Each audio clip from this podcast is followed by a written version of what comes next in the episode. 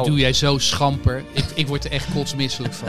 Nee, maar het echt, het is irritant. Ik ben blij dat Jij met je Italië, zitten. successupport omdat je toevallig op vakantie bent in, in Italië. Rot op. And uh, there used to be a ballpark where the field was warm and green.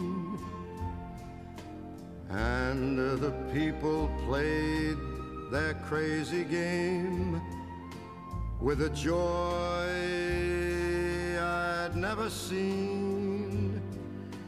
And uh, the air was such a wonder. Heren, goedemorgen, goedemiddag, goedenavond. Hangt er natuurlijk vanaf wanneer je het luistert. Ehm, ik doe altijd even een rondje hoe iedereen eruit ziet en hoe iedereen er, erbij zit. Maar laten we heel eventjes eerst gaan naar het feit dat eh, Matthijs er niet is en Frans er is. Ja, Matthijs ehm, eh, zit in quarantaine. En om redenen van privacy kan ik hier niet bekendmaken waarom hij in quarantaine zit. Maar dat hebben we toch allemaal kunnen lezen? Ja, dat, sorry.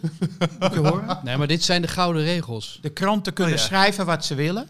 Maar eh, wij houden ons hier aan de privacyregels. De hartgrasprocedures, hè? De hartgasprocedures. Wat ik er nog wel aan kan toevoegen. Ik zat gisteren langs de lijn te doen. En dan in de tussentijd verveel ik me wel eens bij andere sporten. En dan ga ik appen. Ehm, Bij welke sporten verveel jij je? ja, eigenlijk zit ik er eh, voornamelijk voor het voetbal. Dus en het is we- een wezenlijk onderdeel hoor. Maar dat wordt perfect gecoverd door Henry Schut. Het handbal. En, en het is ook een Korfbal. enorme luxe. Het veldrijden. Honkbal. Ja, ik ben wel een fan van korfbal, maar dan met middenvak. Maar wij zijn dus heel goed in korfbal. We zijn al twintig jaar wereldkampioen met Ja. Nederland. Het is Ja. ook een Nederlandse sport. Who cares? Ja. Goed. Dit lijkt mij een heel slecht begin, Frank. Jij zat te appen. Ik zat te appen met eh Matthijs, die een eh, niet eh, nader te bepalen ziekte onder de leden heeft. Het ging goed. Geen koorts, Kortademig. geen gesnotter, geen gehoest. Dus eh, we kunnen gerust zijn. Dit, dit moet een eenmalige wissel zijn. Het is niet de Engelse variant. Nee, maar nu eh, ga je al eh, toch een beetje verklappen wat hij misschien onder de leden zou kunnen hebben. En we waarop hij dan eventueel positief getest zou kunnen zijn. Ja, dat Ja. moeten we eigenlijk niet doen. Nee. Nee. Maar nu zit naast mij Frans Tomezen, Ja, zou je die eens willen beschrijven, eh, Frank? hartgrasveteraan. Zeker. Nou, ik heb je even opgezocht, Frans. Eh, want ik kreeg in ons appje waar Hugo zeer stil is de afgelopen weken. eh, doordat jij inderdaad de vervanger zou zijn van Matthijs. Eh, maar ik ga je nu eerst even qua hoe je erbij zit omschrijven. Ja? Ik heb mijn Beetje beetje hetzelfde kapsel als Henk. Ja, ja. ja. Ook in, de, qua leeftijd, dat weet ik eventjes niet. Zit je dezelfde categorie als Henk? Zit tien jaar tussen. Denk iets ik. jonger, hè? Ik hoop het wel. Dat, Ja. dat het te zien is. Dat is maar- geen fijn begin, Frank. Eh mooie zwart vest aan, daaronder een, eh, een eh, overhemd, lichtblauw overhemd, denk ik. Ik zal het even tonen. Hemdje? Ja. Absoluut. Ja, een hemdje nog daaronder, Singlet? twee knoopjes open. Eh, Henk, je ziet er klassiek uit. Mooie sjaal. Mooie, mooie ja, wat, hoe noem je dat? De ruiten. Is het geen Is dat- Burberry, hè? Nee, het is geen Burberry. Schots Eh, nee, die is Schots. Schotse Schotse ruit. ruit. Mooi jasje ook, een ribfluweel. Ja, en eh, Hugo, haren weer strak achterover. En een kruifjasje aan. Ja. In plaats van Adidas, wat je de vorige keer nog probeerde. Ja, te- ik heb eh, vele vrienden. Eh, soms krijg ik een Fred Perry. Maar eh, mijn goede vriend Ferens van der Vlies. De, de kenners eh, weten wel wie het is. Goede contacten altijd gehad met Johan Cruijff. En nog steeds met eh Danny Cruijff. Nou, hij verkoopt het Kruif kleding- en schoenenmerk. Hè? Ja, en hij is ook eh, natuurlijk van de sponsor van Sparta. Mag ik namen noemen? Tuurlijk. En de sponsor van eh, eh, Willem II en eh, FC Twente.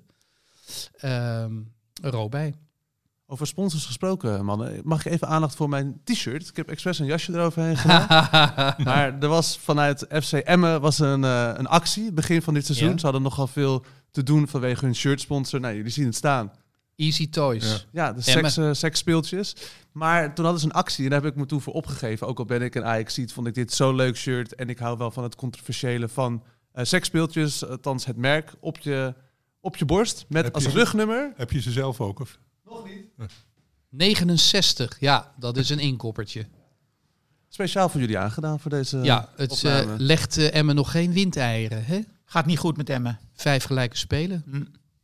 Eh, Frans verdient iets meer eh eh, Hoe heet Frans van zijn achternaam eigenlijk? Tomezen.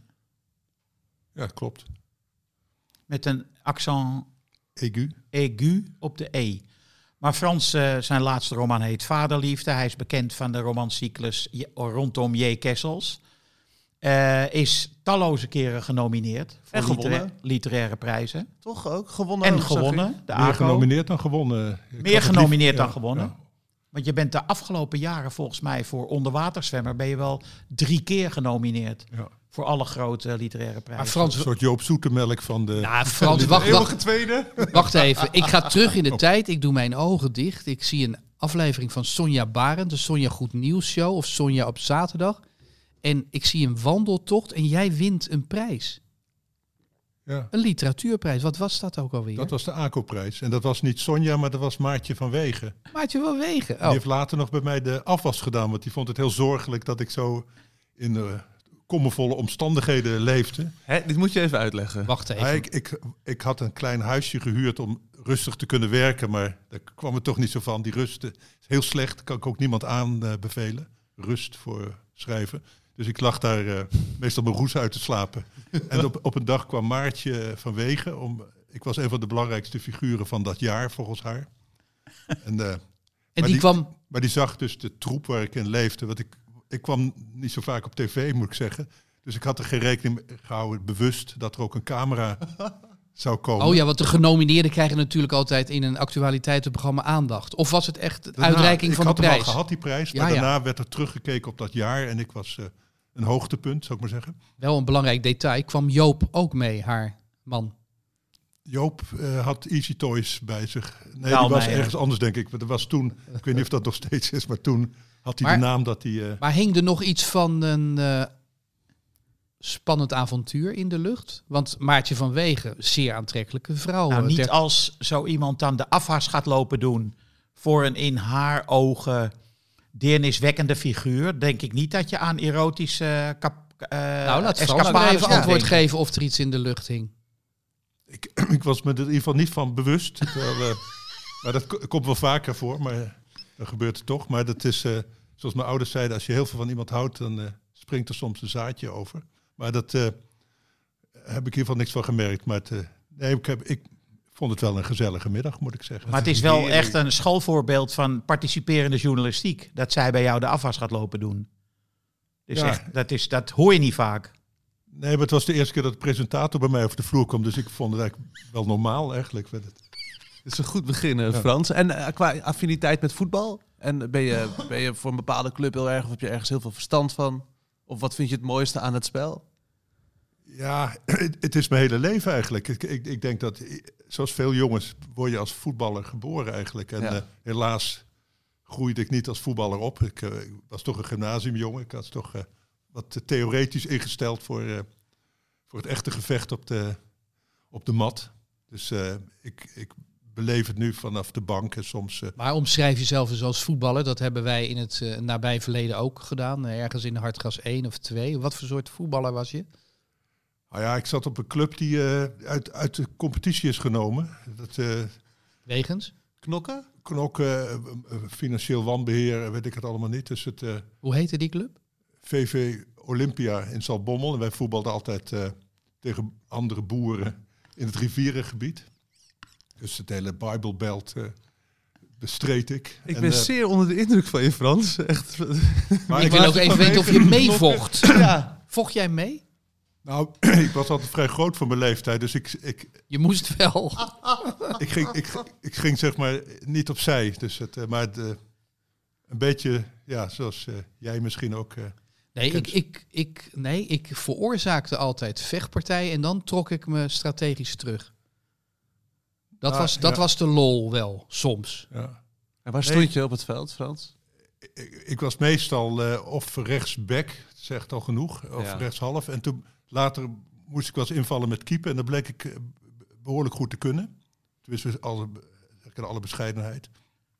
En toen ben ik eh, gaan keepen. En toen kwam ik altijd een elftal eh, hoger terecht. En toen ging ik wel dromen van het Nederlands elftal. En eh, mijn held was, eh, hoewel ik Ajax-fan ben, was E- Eddie PG. Dat vond ik een hele stijlvolle, mooie keeper. Was die ook, ja. En eh, dat, dat was mijn ideaal. En hij was ook niet zo groot. En ik was natuurlijk ook als jongen. Natuurlijk ook niet, eh, kon ik ook niet bij de lat, net zoals Eddie PG. Dus het Maar eh, Eddie Pieter Schaafland is bij Ajax begonnen, hè? is een echte En Amsterdam. waar werd hij Ja. groot dan? Feyenoord. Feyenoord. Hij won de Europa Cup. Hij zou niet spelen, maar Ernst Happel in 1970, die was zo ontevreden over Eddie Treitel, die het hele seizoen had gekiept. Er was een wedstrijd, Ajax-Feyenoord, en die eindigde volgens mij gelijk 3-3. 3-3 in En de waren meer. twee fouten van eh Eddie Treitel. En die haalde die Eddie Treitel uit het doel en eh, gooide die oude Eddie Pieter Schraafland voor de Europa Cup 1 finale erin. Was Heb je dat 40, hè? gezien? Was 39 of 40. Ja. In andere Ja. tijden is het, is het naar voren Ja. gekomen ook. Ja, wat, wat ook zo leuk was, die Eddie PG, die heeft een, een enorm archief achtergelaten van kleurenfilmpjes. Die ging namelijk, als hij bij het Nederlands elftal zat, en waarschijnlijk ook met Ajax en Feyenoord, maakte die altijd van die reizen eh, prachtige 8 mm filmpjes. En eh Mattie Verkamman die heeft die hele collectie eh, gekopieerd. En ehm, dus je ziet bijvoorbeeld in de jaren v- 50 of 60 een reis naar Albanië, wat natuurlijk een eh, derde wereldland eerste klas was.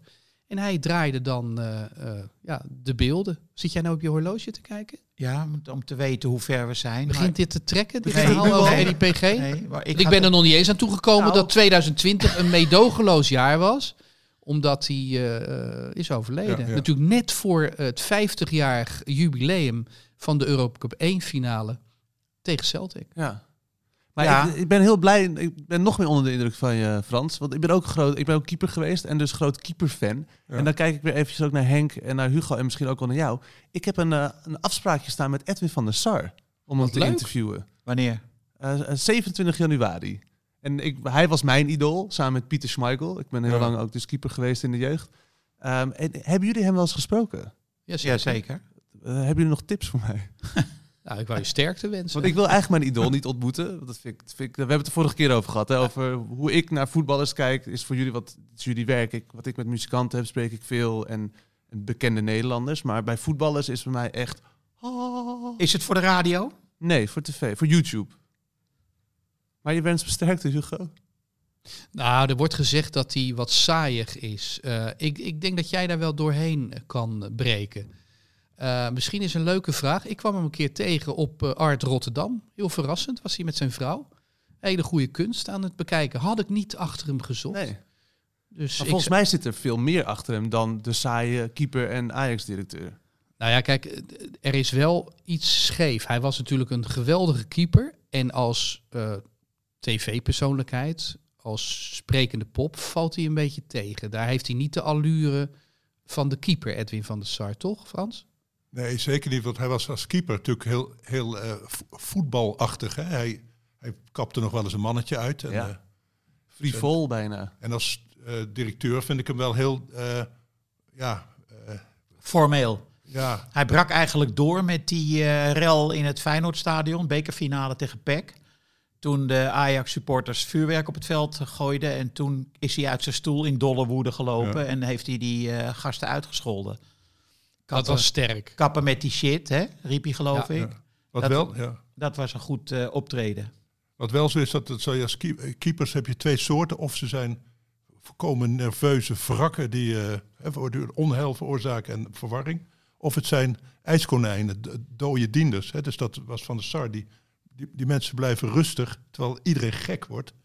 Hè, dat zie je Hij bij- heeft dat, Net eh, Onana heeft dat ook. Die kan nog eens rustig hè, een ma- mannetje uitspelen. eh, hè, iemand heel dichtbij laten komen. Twee spelers Ja. dichtbij laten komen. En hij vertrekt geen spier, terwijl je zelf eh, de Alleen in- krampen krijgt thuis. Alleen in het Ja. begin, hè, de, de, de 93, 94, toen brak hij door. En toen ging het, e- dreigde het eventjes mis te gaan in de Europa Cup wedstrijd.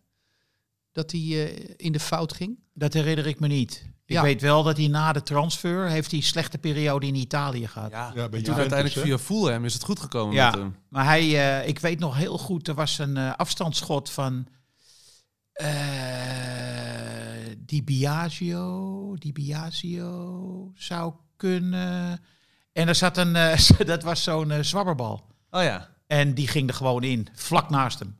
Dat was echt gênant. En dat was in zijn Ajax-periode nog? Of in nee, zijn dat was Juventus? eh, toen hij bij- op de goal bij Juventus. Die kochten onmiddellijk Buffon toen. Ja. Nou, je ziet in geen- Italië spelen ze natuurlijk dichter bij de goal. Dus die keepers zijn altijd lijnkeepers. Eh, ja, en hij was natuurlijk... bij Manchester kon hij veel meer eh, het hele Nou ja, strafschopgebied precies. beheersen. En onder Van Gaal ook. Ja, bij Ajax. En misschien kunnen we meteen een link maken naar jouw verhaal, eh, Hugo. Want dat gaat over het Ajax van 95. Edgar David staat hier in centraal. Maar hij was natuurlijk de keeper van dat elftal. Ja. Ehm, en Wat een, wat een heerlijk verhaal weer. Wat ben je dichtbij ze. Het is eh, 2005. Mag ik even aandacht vragen voor de jingle? Tuurlijk. Ja, tuurlijk Henk. Uit de schatkamers van Hartgras. Laat me horen.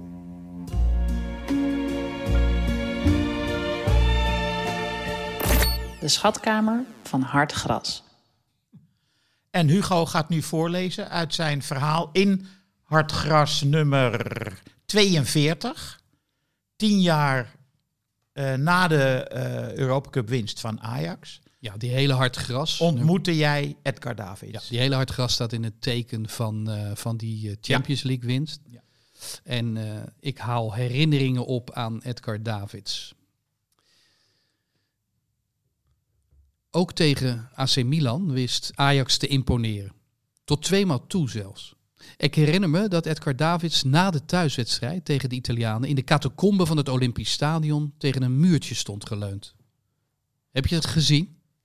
Wat? vroeg ik. Wat? Wat? Wat? Een panna misschien? Ik schudde onwetend mijn hoofd. Davids met een zucht.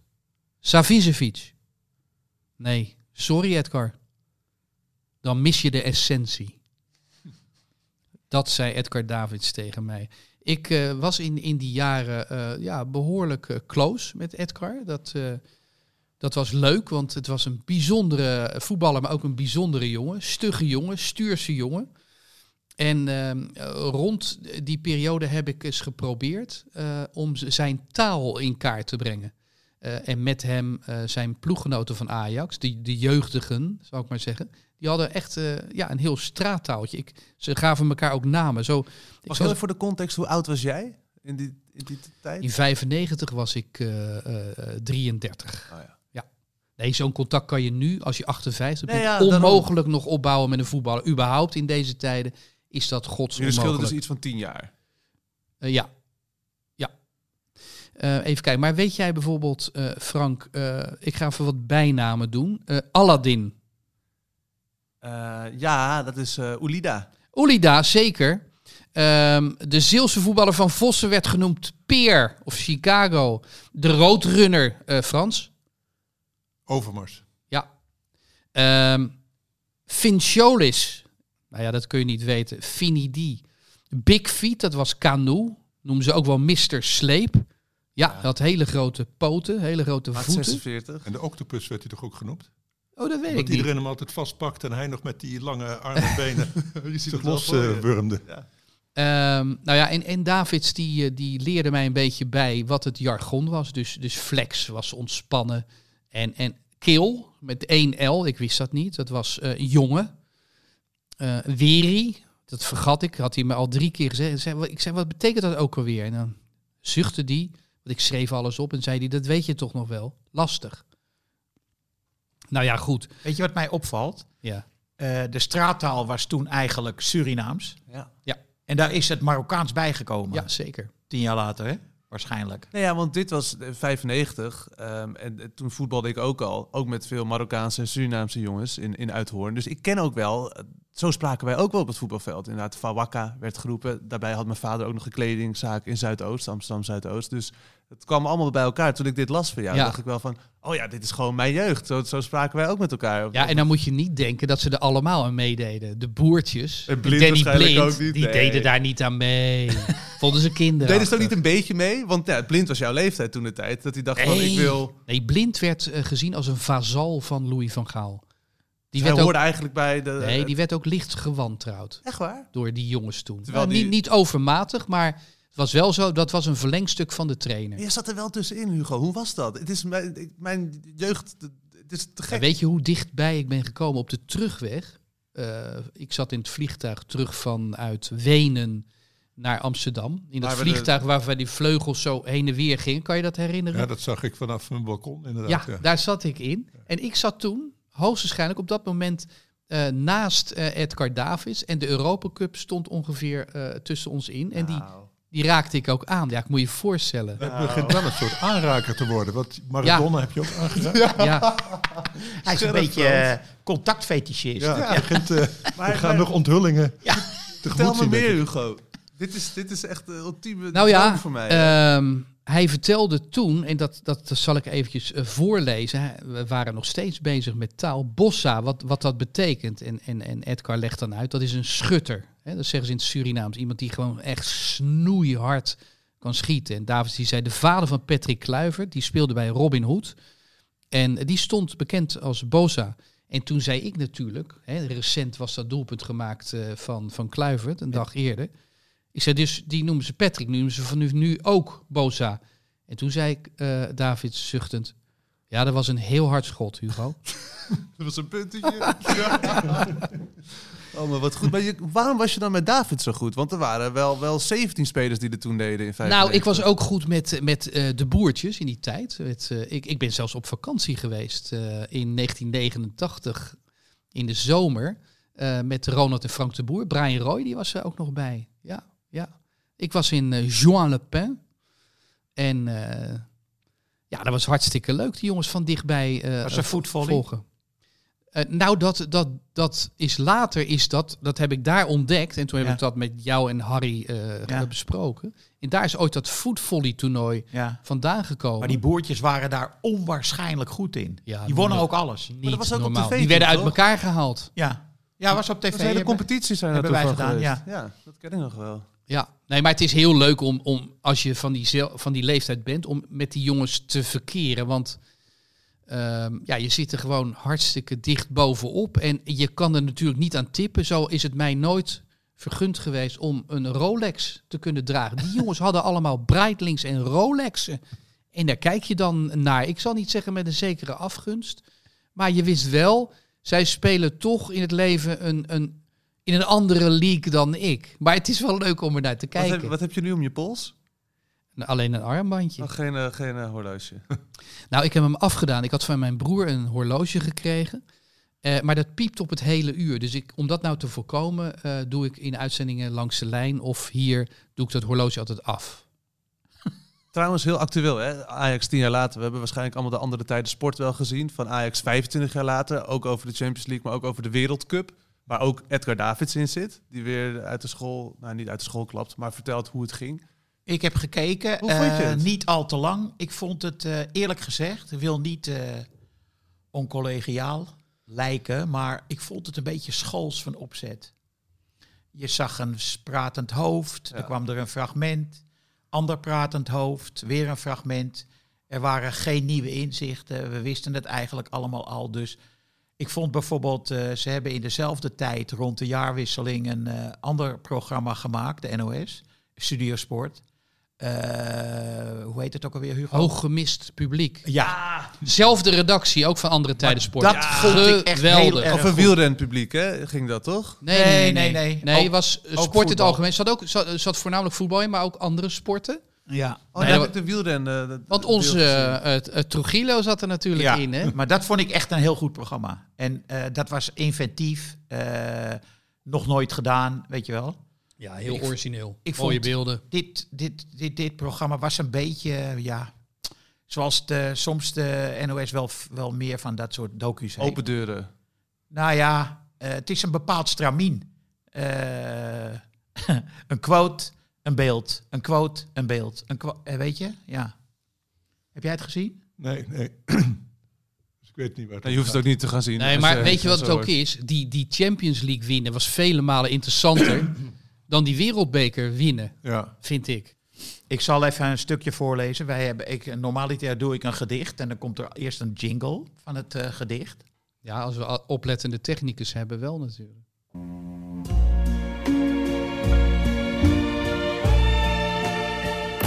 Ik heb een gedicht.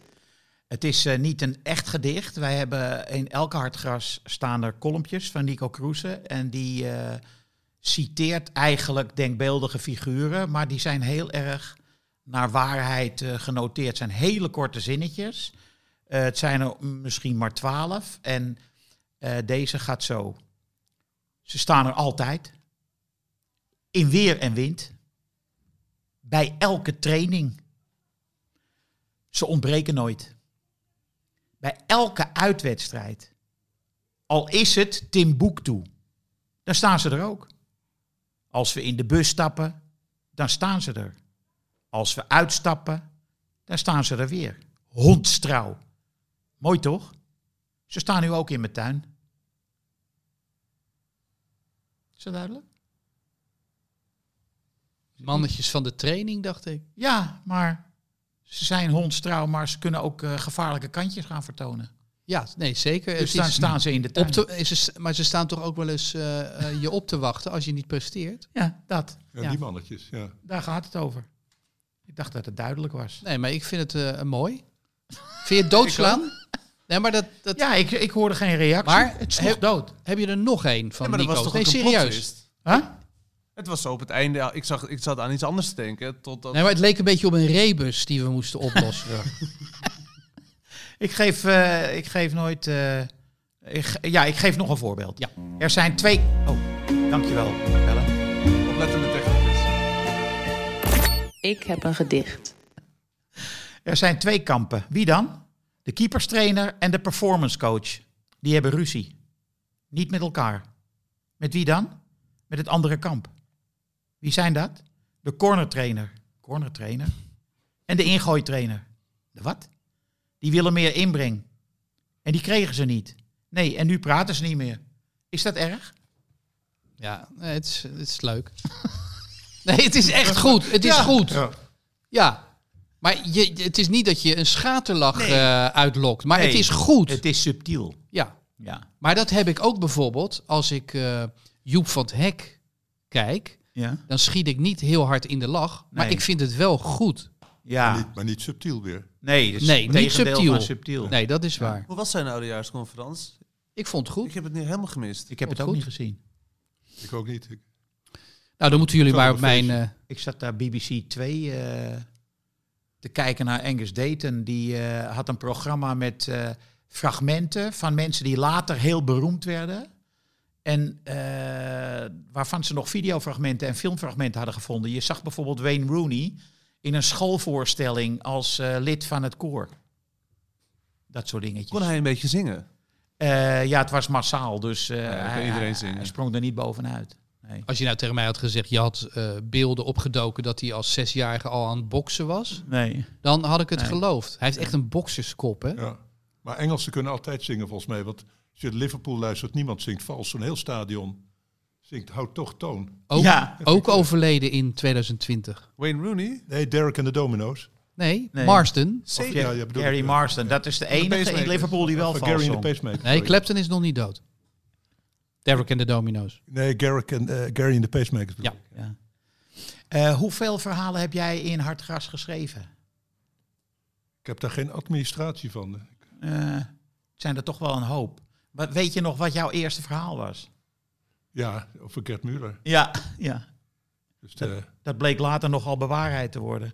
zeg maar de Paolo Rossi van de 74, hè, om zo maar te zeggen. Die, eh, die, die heb ik eigenlijk... eh, ik ben van de generatie van 74, van de...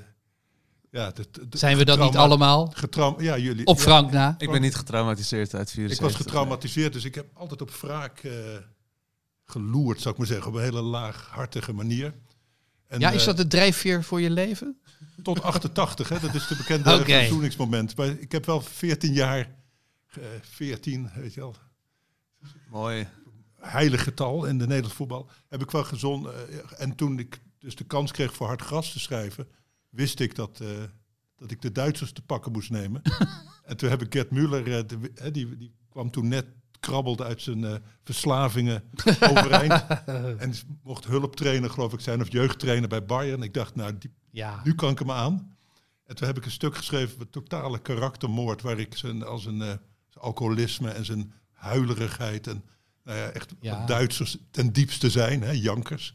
Dat Ga door. heb ik, eh, heb ik, heb ik daar in een, ja, in een, in een, in een zogenaamd biografisch verhaal waar alle feiten kloppen. Ik heb nog aan Henk allerlei dingen gevraagd over merk Snaps wat hij dronk enzovoort. Williams Bierne heette dat. dus iedereen geloofde dat het waar was. Dus dat is zo feitelijk geschreven. Het heeft ook alle bloemlezingen van Hard Gras gehaald. en Gert is er ook nooit meer bovenop gekomen, volgens Nee. mij. Nee, want dat was dus de pijnlijke waarheid die je uiteindelijk... Je verzon het, maar uiteindelijk werd het ook allemaal waar. Nee, Ja, maar hij- Althans, je verzon, je had wel de Ja, feiten kijk, wat, van... die, wat ik zo erg aan die Duitsers vond, ze, ze wonnen omdat wij verloren. En een winnaar wint. Hè, dat zeggen, als je Ja, ja. Ajax ziet winnen, dan winnen ze. Hè? PSV is ook typisch een Duitse ploeg, zou ik maar zeggen. Die winnen omdat Ajax slechter is. Hè, dat is een soort eh, mentaliteit in het voetbal die wel succesvol is. Oh, Maar oh, oh. Dit kost ons echt luisteraars Ja, in Eindhoven en omgeving. nog meer. Ja. Maar ga verder. Je kent, ik ken weinig PSV-fans, moet ik zeggen. Dus het, eh, Nou, ze hebben heel beroemde Theo Maassen. Ja, Frank Lammers. Zeker. ja. Maar ehm, jij hebt toen toch ook dat stuk geschreven over de Duitsers. John van der Heuvel. Dat- Over de Duitsers, ja. Ja. Want dat was, wij, wij- dat was in, in, in, in Parijs. Was het. Wij waren Ja. bij de WK-opening van 88 met, eh, met de hardgras-selectie. 98. 98, ja. ja. natuurlijk. Eh, Het, het beroemde elftal, zou ik maar zeggen, van de Fransen. En, en wij, eh, nou ja, wij hadden eigenlijk niks te zoeken als Nederlanders, hè, achteraf. Maar goed, Nou, leek- dat leek nog wel zo, ja. ah, ik vond dat Hiddink het met Davids slecht. en consorten wel aardig Maar, maar toen nee, heb maar jij toen- dat stuk over de Duitsers gemaakt. Nee, het was die tijd dat we blij waren dat we de halve finale gingen halen. Ja. Dat vind ik al een verkeerde insteek. Maar, goed, Ja, maar dat zijn we nu toch ook, de komende zomer? Nou, ik vond onder Koeman had je wel het gevoel, we kunnen iedereen pakken. Dat, dat hing wel om dat elftal. Nu is het weer, Ja, dat is Frank Frans is- de Boer wel weg, hè? is weer een beetje weg, ja. Ja. Maar hoe fijn is het, Frans, eh, dat je de geschiedenis als schrijver eh, kunt herschrijven en manipuleren. En dat je ook en passant je wraaklust ook nog kwijt kan. Dat moet heerlijk zijn. Ik denk dat de reden om, om te schrijven, dus verhalen of romans te schrijven, is dat je de, de werkelijkheid wil corrigeren. Dat je, zou maar zeggen, binnen de, de werkelijkheid zoals anderen die vaststellen, niet de, de hoofdrol hebt gekregen, maar op deze slinkse weg, zou ik maar zeggen, achteraf, als niemand zich er meer mee bezighoudt, ga jij de zaken keurig eh, Anders in het gareel zetten. En, Even wat nuanceren, Ja. de boel. precies. Maar het is niet leuk bijvoorbeeld om ons eh, in 74 die finale te laten winnen. Dat is niet interessant, toch? Zover kun je niet gaan, maar je kunt wel zou ik zeggen, de mentaliteit veranderen. Door, hebben, we gaan het daar nog hebben, geloof ik, over het WK van 82. Eh, vaak zijn de ploegen die niet winnen de, de feitelijke winnaars. Hè, dus de 82 is dat duidelijk dat Brazilië de, de winnaar was, zou ik maar zeggen. Ja. Dus het elftal van Socrates en Chico, dat was natuurlijk het, een van de allermooiste elftallen aller tijden. Hetzelfde geldt voor 74. Ik denk dat het elftal van 74 heeft het voetbal veranderd. Dat Duitse elftal heeft niemand het meer over. Nee. En niemand heeft over Hulsenbein of over Bertie Voogd. Daar hoor je nooit iemand Nee. over. Een type à la Bertie Voogd hoor je nooit meer. Maar type la Ja, tenzij als belediging. als belediging als, of als middelmatigheid of zoiets. Nee, de Duitsers hebben eigenlijk pas jaren later, 30, 40 jaar later, in 2014, hebben ze zich mogen toe-eigenen dat ze ook de schoonheidsprijs Met, met Gutsen, kregen. onder andere. Dat is ook een van de allermooiste, dat moet ik toegeven, PSV, een van de allermooiste elftallen eh, ooit. Ja. Dat vi- eh, 2014. Ja, Vooral die wedstrijd tegen Brazilië, hè, dat is natuurlijk eh, Ja. 7-1. of wat is het? zeven. Ja, zeven. Ja, volgens mij wel. Ze hebben er nog eentje gemaakt, denk ik. Hè? Ja. Eretreffer. Maar over eh, Brazilië gesproken, want ik heb het WK van 82 minder meegemaakt dan jullie. Eh, ik heb wel het, het, het artikel gelezen voor in de nieuwe Hartgras, die, eh, die uitkomt en eigenlijk bijna helemaal in teken staat. Althans, de koffer van Rossi. Dat Ja. was de man van dat WK. Maar de Brazilianen gingen er in de halve finale uit. Man, ik Nee, kwart. Kwartfinale. ik heb gehuild. Echt, ik heb echt gehuild en ik was al 20 jaar. Waarom heb je gehuild? Nou, dat was puur liefdesverdriet. Socrates en Zico, dat was toch een, een Eder. En de, ah, Cere, Toninho Cerezo. ja. Het Junior, enige, junior het enige wat Oh. niet goed was, was de spits. Die heette. Serginho. Dat Ja. was een, eh, een soort Horst Rubisch. Ja. Ja. Die kon er niet veel van. Nee. En die Eh, maar- verdediging kon er ook niet zoveel van, toch? Nou, Nee. Falcao stond libero. Nee, maar ze vielen alleen maar aan, joh. Het was echt, echt eh, gedoemd om, eh, om zichzelf, eh, waren ze om uit te schakelen. Ja, ik was in Italië die zomer. En eh, ik was echt op de hand van Italië. Dus eh, gewoon omdat ik me aanpaste aan de omgeving. Ik zag die wedstrijd in een café in een plaatsje genaamd Umbertide. Het was echt ongelooflijk. Die wedstrijd tegen Brazilië. De, de, echt de, de werelddoorbraak van Paolo Rossi. Ja. Het was, het was echt formidabel. Toen, dus terwijl jij huilde, juichte ik. Ah, maar toen speelden ze ook goed. Heel erg. Ja. goed. Jij zat tussen de Italianen, Henk. Ik zat tussen de Italianen. Maar met een espressootje of werd er dan wel, net zoals hier in Nederland, vaak eh, Nee, veel bier gedronken? Italianen drinken niet. Ik weet niet hoe Wordt er het geen nu is. alcohol gedronken nee, tijdens nee, voetbalwedstrijd? nee, nee, nee. Italianen gaan in de rust een ijsje halen. En ze hebben een espresso, maar ze drinken geen alcohol. Zeker niet. Deze wedstrijd was 's middags. Nee, dan drinken ze absoluut niet. Maar hoe was Maar die de, wedstrijd? de, de, de Gert Müller, de Wim Kieft, maar dan de, de equivalent, de Italiaanse e- equivalent. Ken jij die niet? De voetballer die stom dronken was of alcoholist was. Bestaat die niet dan? Eh, niet dat ik weet. Nee, maar ik heb het over, zeg maar, als je in een café in een zo'n meute zit. Nee, die, die- daar wordt nauwelijks gedronken. Saai volk. Maar eh, dat is dus eh, de nieuwe Hartgras. ja. Met Rossi op de cover. Dat klopt. Ehm, Nico Kroese, die, van wie ik net die eh goede, maar geen dijen kletsende kleine stukjes heb voorgelezen. Die eh, had een boek nog liggen, Ho fatto piangere il Brasil. Ik heb Brazilië laten huilen. De autobiografie van Paolo Rossi. Die is, eh, ik weet niet precies meer wanneer, maar misschien wel twintig jaar geleden verschenen. Maar is opeens actueel, omdat Rossi dus zeer onlangs is overleden. En, eh, Nog een dode uit 2020. Het verhaal van de maand gaat dus over Paolo Rossi. Paolo Rossi. Het verhaal van de maand.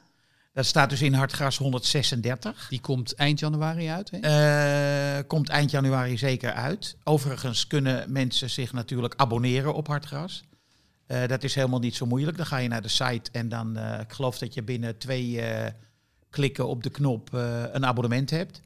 En het is ook helemaal niet duur, hè, een abonnement Hartgras. Ontzettend goedkoop. Nee, je kunt je ook abonneren op deze podcast trouwens. Toch Frank? Absoluut. Gewoon eh, op Spotify kan je ons volgen of eh, in je favoriete podcast app kan je op abonneer klikken.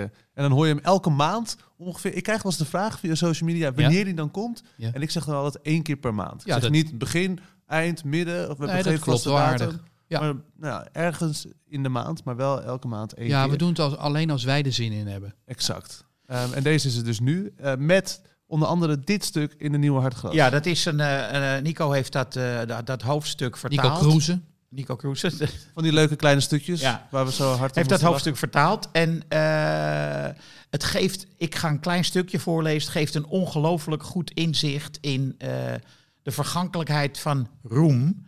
Maar Rossi kan dat ook heel goed onder woorden brengen.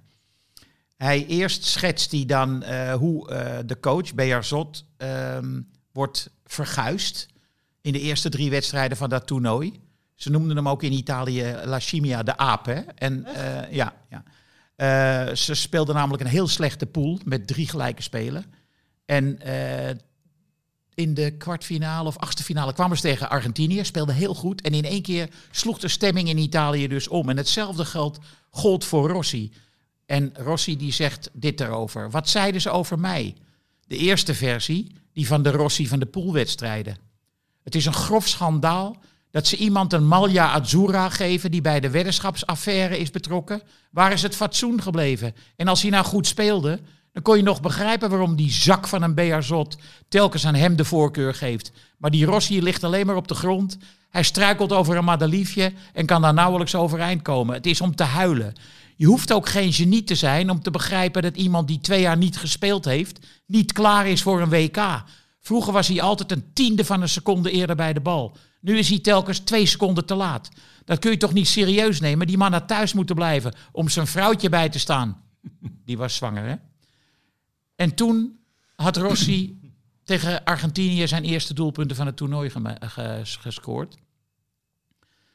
En eh, toen schreven de kranten dit. Denk je eens in wat die arme jongen allemaal heeft moeten doorstaan. Hij was zuiver en onschuldig als een blanke lelie. Maar toch hebben ze hem twee jaar van zijn carrière afgenomen. Ze hebben hem kapot gemaakt. Ze hebben zijn geld gestolen, zijn zelfvertrouwen afgepakt.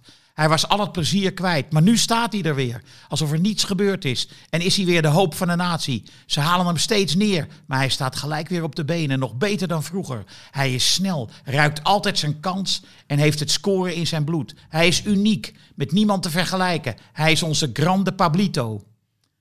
Hoe leeg en verwarrend is de roem. Fascinerend, maar niet te vertrouwen.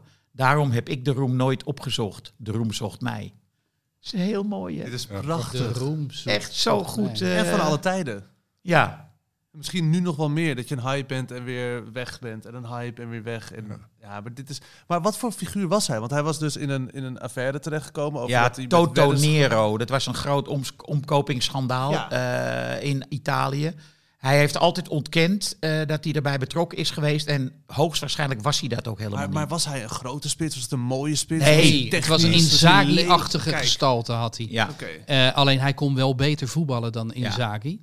Eh Inzaghi tikte hem natuurlijk op de doellijn erin. Hij kon echt wel wat meer. Dan moet je de doelpunten maar even op YouTube nakijken.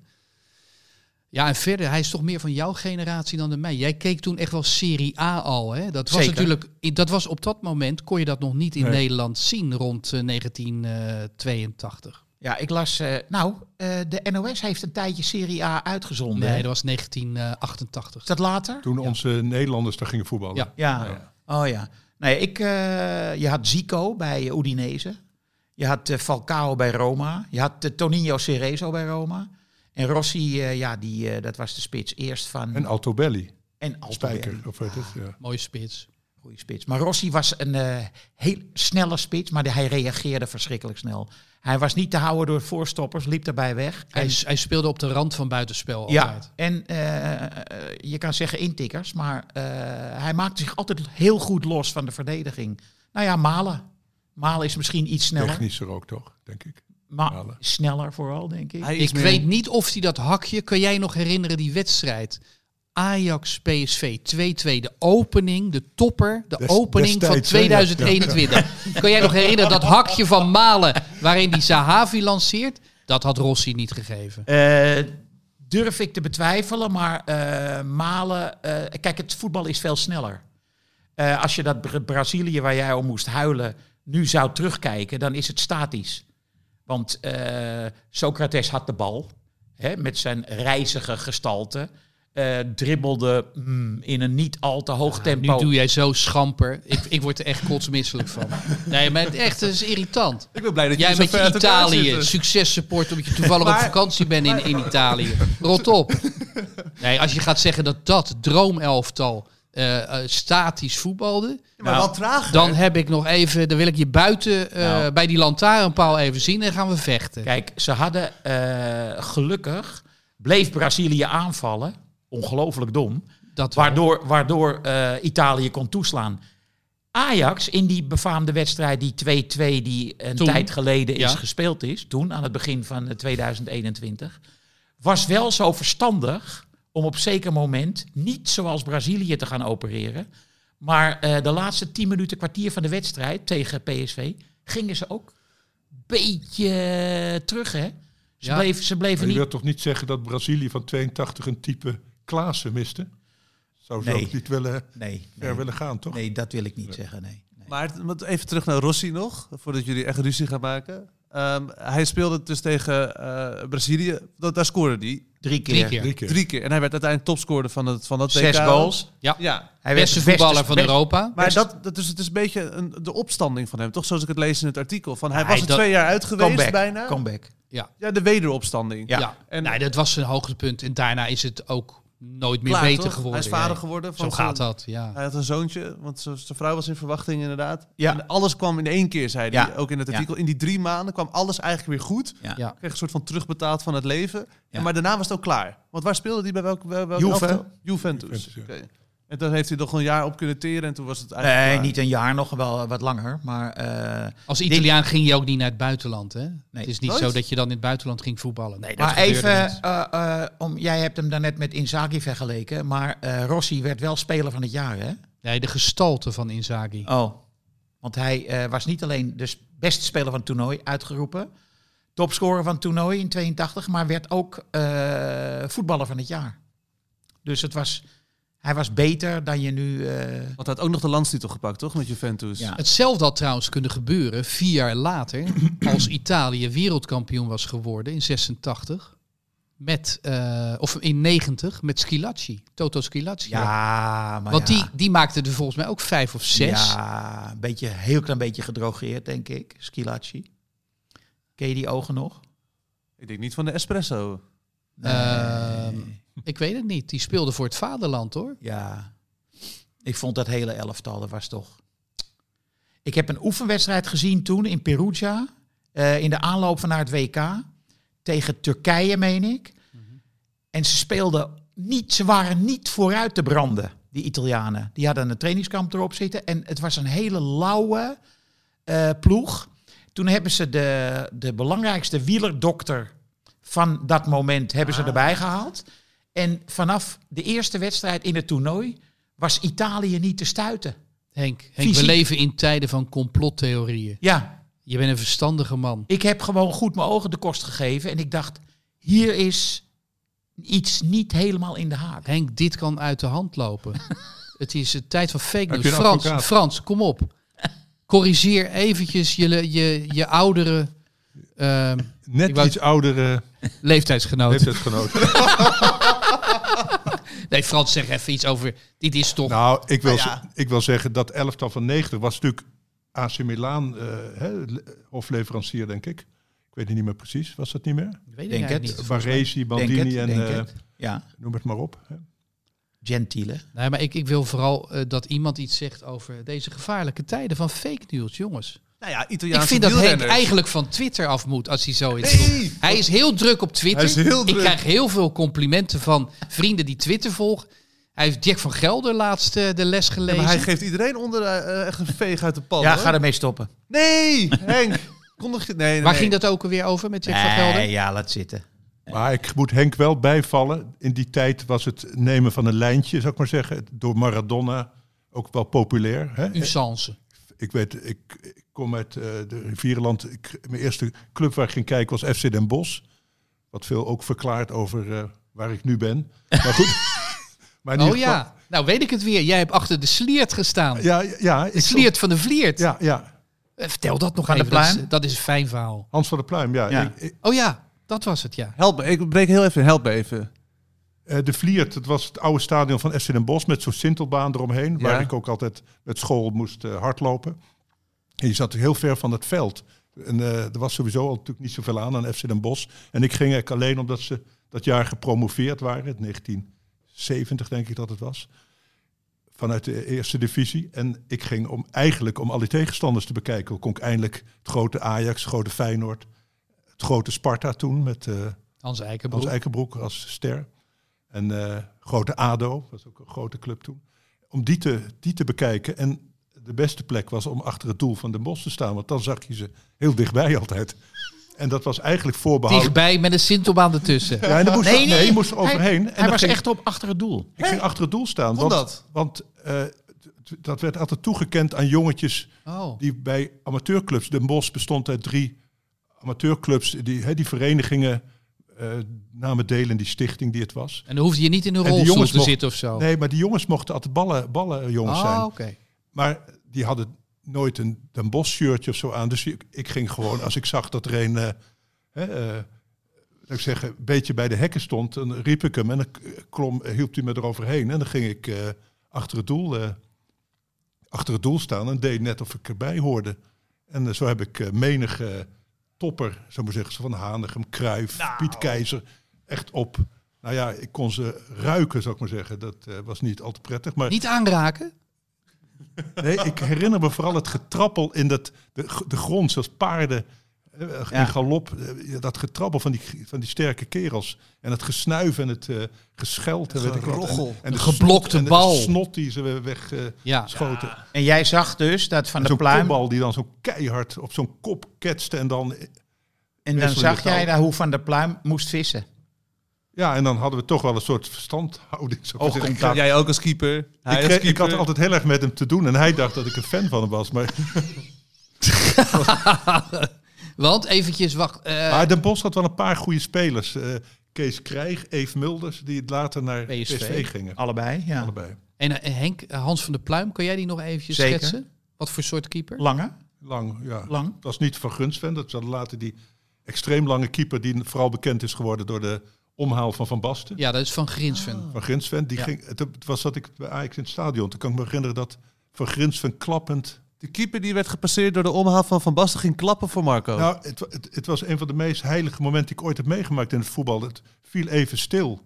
Want niemand eh, gelooft het eigenlijk dat het eh, gebeurde. Dat was een eh, echt een mislukte voorzet eh, van, ik meen van Johnny van het Schip. hè. Ik weet jullie misschien beter. Van Schip of Wouters? Ik weet niet Ja, zo'n fameuze afzwaaier in ieder geval. Waar Ajax altijd bekend om stond. Van, sinds Wim Suurbier, slechte voorzetter van rechts. Maar in ieder geval, de, eh, Marco die nam hem toen eh, in de bicicletta. En, die- en zo hoog en zo sierlijk. Dat, je kon het niet geloven. Dus iedereen zat even op de herhaling te wachten die natuurlijk niet kwam.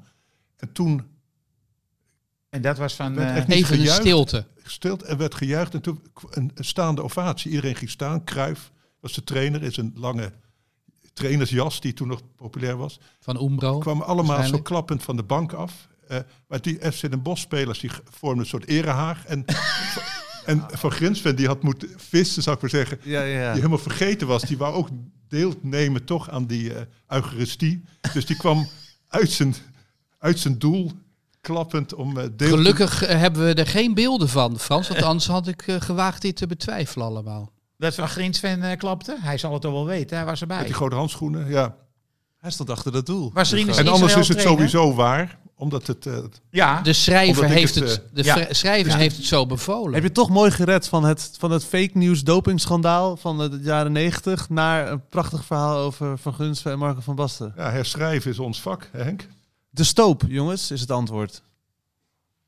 D-stoop. Dingemans stoop. D-stoop. Ja, dat, dat was de quizvraag. Ja, toch? Ik heb echt quizvraag hemel en aarde moeten bewegen. Hoe, je moet iets maken. Ik heb, ja, wat was de quizvraag precies? Ik had, eh, ik, ik vraag, eh, wij stellen altijd een quizvraag aan Frank, omdat hij eh, van ons, zeg maar, tot de jongere garde behoort. Hoewel de jaren slaan bij jou ook op een zeker moment onherroepelijk toe. Dan ben je ook van de generatie van Henk. Ja. We worden allemaal... Zeker als je met Dat ons gaat omgaat. gebeuren. Eh, maar we had, de quizvraag luidde: welke zakenman heeft in, de Nederlandse, eh, in het Nederlandse voetbal drie betaalde voetbalclubs om zeep geholpen? was een instinkertje wel een beetje. Want het was FC Amsterdam. Die dan bestond uit drie clubs. Ja, Ja, blauw-wit, Volenwijkers, TWS. nee, blauw-wit. Ja, klopt, klopt, klopt Ja. helemaal. Ja. Ja, Ja. Ik, heb, ik heb mijn schoonvader in moeten schakelen. Want dit was inderdaad van een iets oudere garde. Ik kwam er niet Jij uit. mag altijd één hulplijn. eh Zeker. Ehm, en die kwam hiermee op de proppen. De Stoop, zo stond hij bekend de stoop. inderdaad. En Nee, hij het is D-stoop. Oh, ik dacht Ja. dat, er ook Met, een- met een accent aigu, net zoals op mijn naam. Ja, en zijn volle naam luidde Dingeman. Ja. Eh, Vandaar maar dat- het, dat uiteindelijk, liever niet horen, denk ik. Hè? Nee. uiteindelijk heeft Frank Kramer eh, een quote gegeven. Is die ons Ook, overleden, ontvallen? Ja. 2020. Ja. Ja. Ehm, dat hij dus Stoop alle boetes heeft betaald die de spelers hadden gekregen van de Belastingdienst. Daardoor is uiteindelijk hij failliet gegaan en daarmee is FC Amsterdam failliet gegaan. Is dat zo? Ja dat, ja, dat hebben we kunnen vinden. Want daarna, als ik het antwoord heb, ga ik googlen. Ga ik een beetje zoeken. Maar je denkt niet dat dit fake nieuws is? Ja, het stond op Wikipedia. Dan kan het best fake nieuws zijn. Maar ik vond het een moeilijke quizvraag, maar ik vind het wel leuk om de. Ja, het is wel weer. Iets Dan gaan we voor jou, omdat jij het zo leuk vindt, gaan we nog verder eh, eh, de tijd in, de geschiedenis in. Want Moet ik mijn opa gaan aanschrijven, denk ik. eh, ik denk dat je vier generaties terug moet. Daar moet je mee uitkijken, want zo kwam Ronald de Boer erachter. Bij het programma Verborgen Verleden, dat hij van origine een Rotterdammer is. en ook Duits bloed heeft. Nee. En als ik nou zeg dat Ronald de Boer gelieerd is aan Frank de Boer, dan weten we meteen dat onze bondscoach van Duitse bloeden is. en Rotterdamse roots heeft. Wat misschien wel een voordeel kan zijn, eindelijk, is dat hij eens wat Feyenoorders gaat oproepen. Zou leuk zijn. Oh, komen er altijd wel een paar. Heb, Wat? Je er, heb je er veel in de aanbieding dan? Berghuis alleen, toch? Berghuis, ja. Ver heeft er ooit, Nee, ik, nog- ik vind de keeper van Feyenoord, maar dat is nu eventjes Oh ja. niet een, een Ja, verhaal. over een paar jaar. Ja. Ja. Bijlo. Die, die eh, komt best wel in aan, aanmerking. Maar de quizvraag. Ja, graag. Goed. Eh, jij weet mijn favoriete club, dat is niet een quizvraag. Sparta. Sparta. Goed. Eh, ken jij het logo van Sparta? Ik weet dat ze in een kasteel spelen. Zit dat Nou, ook in kijk het eens logo? even, zoek eens op. Het logo van Sparta. Het is zo'n mannetje. Zo'n mannetje met een bal heel hoog, zijn been hoog gestrekt. Hè? Ja. Ja. ja. en eh, dat is wel een paar keer aan een, eh, Oh ja, helaas, tuurlijk. eh, ontwikkeld verder. Vroeger was dat echt een, een leren bal, een, een, een veet. Ja, dat is de moderne versie, die is niet zo mooi. Zoek eens de het oude logo. En mijn vraag aan jou is, voor de volgende keer, voor podcast 6, wie ontwierp dat logo? En dat deed hij in, ik zal je een, een kleine eh, hint geven, in 1906. Ik denk dat je dan deze bedoelt. Die is met een zwarte rand en dan witte letters. Die is al wat ouder, maar eh, inderdaad, maar hij kan nog ouder. en maar wie ontwierp hem? Ja, en dat is een man die, die in Frankrijk, het is geen makkelijke vraag hoor, maar die in Frankrijk heel beroemd is eh, geworden. Ik, als, ik, als ik het woord Frankrijk hoor, dan schakel ik altijd meteen naar heen. Nee, maar dit is een eh, bekend verhaal onder ons. In de hartgraskringen. Frans, het is een, eh, een eh, Ik heb geen idee, nee. schilder behorende in Frankrijk tot het post-impressionisme. Ja. Heeft 100 wedstrijden voor Sparta gespeeld. Kijk, Sparta Of 1. 100. Dus een voetballende schilder. een voetballende schilder. Hij kende mannen als, eh, nou noem eens wat impressionisten. Gauguin. Monet. Degas. Manet, Gauguin. Ja, vertel ik volgende keer wel Cézanne, meer over. Maar ik wil Gogh. Hangt hij zelf ook in het museum? Is dat, eh? in Frankrijk wel. Hij hangt in diverse musea Ja. in Frankrijk. En die heeft dus in Sparta 1 gevoetbald. Nou, vind je dat niet leuk? Dat vind ik een mooi. eh, Ja. Dat is precies ook wat deze podcast een beetje is. Ja. Toch kunst en voetbal? En het is ook wel in principe een goed verhaal voor Hartgras. Ja, moet ik eens gaan schrijven. Ik denk het wel.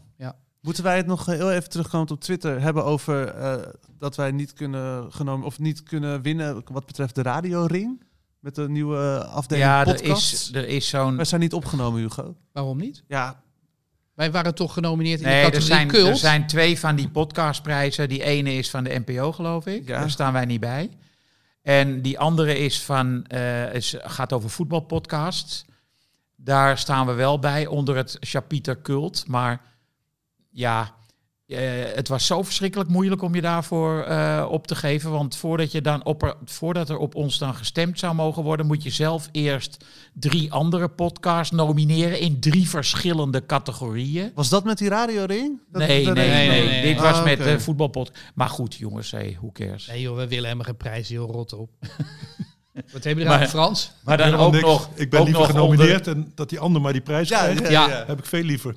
Ja, zeker. Al die rotzooi die je ervan Met krijgt. welk boek was dat nou, Frans? Dat helemaal in 1990 of zo? Zuidland. Zuidland. Zuidland, een verhalenbundel notabene.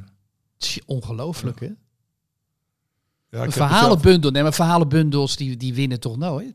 Nee, en ik was debutant. Dat gebeurt ook eigenlijk nooit.